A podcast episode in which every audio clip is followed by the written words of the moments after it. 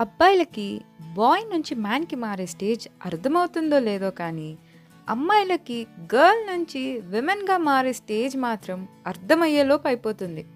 అదేదో పెనం పై నుంచి పొయ్యిలో పడ్డట్టు తయారవుతుంది పరిస్థితి.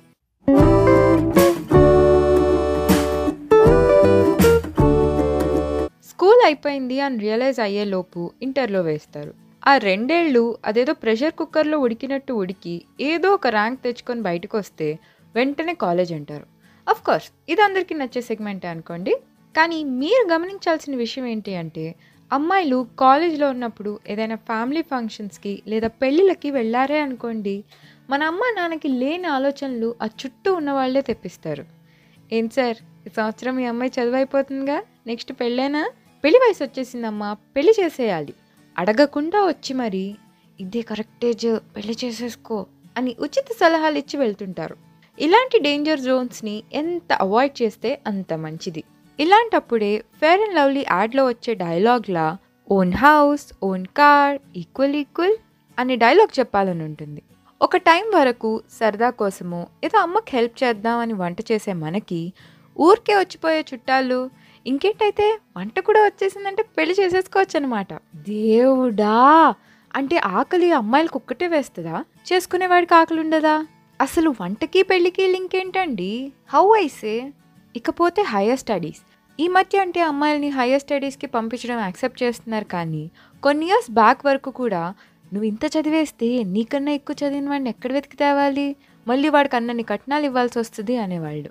ఇలా చెప్పుకుంటూ పోతే గర్ల్స్ పుట్టిన దగ్గర నుంచి ఏం పేరు పెట్టాలి? ఏ స్కూల్లో జాయిన్ అవ్వాలి? ఏ స్టడీస్ చదవాలి? ఎవరిని పెళ్ళి చేసుకోవాలి? ఎంతమందిని కనాలి? వాళ్ళకి ఏం పేరు పెట్టాలి? ఇలాంటి ఇంపార్టెంట్ ఇష్యూస్లో డిసిజన్ చెప్పడానికి లేడీస్కి చాయిసే ఉండదు. అంటే ఆల్రెడీ ఇంకొకరు రాసేశారు కదా మళ్ళీ నేను అదే ఎందుకు చెప్పడం అని? ఇలాంటప్పుడే ఇంకొంతమంది ఉంటారు. అయినా కష్టాలన్నీ మీ అమ్మాయిలకే ఉన్నట్టేంటా బిల్డప్? అసలు అబ్బాయిలకి ఎన్ని కష్టాలు ఉంటాయో తెలుసా మీకు? ఏదో మా కష్టాలు చెప్తుంటే చెప్పనివ్వచ్చుగా. విమెన్స్ డే అంటే చాలు. అబ్బా వచ్చేసారా వీళ్ళు. అసలు అమ్మాయిలకే నా కష్టాలు ఉండేది అబ్బాయిలకు ఉండే కష్టాలు గుర్తించరా?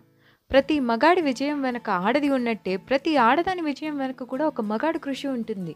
ఆ ఇలాంటి డైలాగ్లే ఇప్పుడు వద్దు కానీ మెన్స్ డే ఎప్పుడో చూడండి అప్పుడు మాట్లాడుకుందాం. అయినా ఈ ఇంటర్నేషనల్ విమెన్స్ డే ఎందుకు జరుపుతారో మీకు తెలుసా?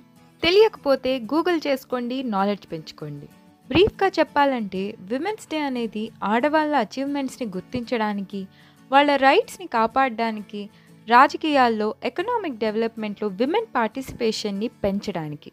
కానీ ఇప్పుడు ఏమవుతుంది అసలు అదేంటి? ఎందుకు అనేది మనకు అనవసరం. విమెన్స్ డే అంటే ఇప్పుడు షాపింగ్ మాల్స్లో ఆఫర్స్ సేల్స్కి రెస్టారెంట్లో ఫ్రీ డ్రింక్స్కి డెజర్ట్స్కి పరిమితం అయిపోయింది. మీరు ఆడవాళ్ళ లైఫ్లో ఏమైనా డిఫరెన్స్ తీసుకురావాలి అనుకుంటే ఫస్ట్ చేయాల్సింది జడ్జ్ చేయడం మానేయండి.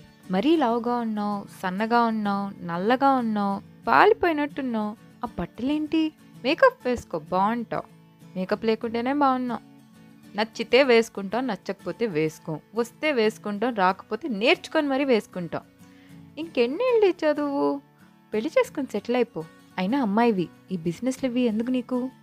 ఈ సోలో ట్రావెల్ లాంటివి అమ్మాయిలకి కాదబ్బా. ఎక్సెట్రా ఎక్సెట్రా పెళ్ళి చేసుకొని పిల్లలు అండ్ హస్బెండ్తో సెటిల్ అయిన అమ్మాయి ఎంత సక్సెస్ఫుల్లో? సింగిల్గా ఉండి తన కోసం తను సంపాదించుకునే అమ్మాయి కూడా అంతే సక్సెస్ఫుల్. ఇన్ఫ్యాక్ట్ తనకు నచ్చింది తను చేస్తూ హ్యాపీగా ఉన్న ప్రతి ఒక్కరూ సక్సెస్ఫుల్లే అండ్ సెటిల్ అయినట్టే. బై ద వే మర్చిపోయాను. అదేదో విమెన్స్ డే అంట. So happy women's day and వింటూనే ఉండండి సమోసా విత్ సాహిత్య.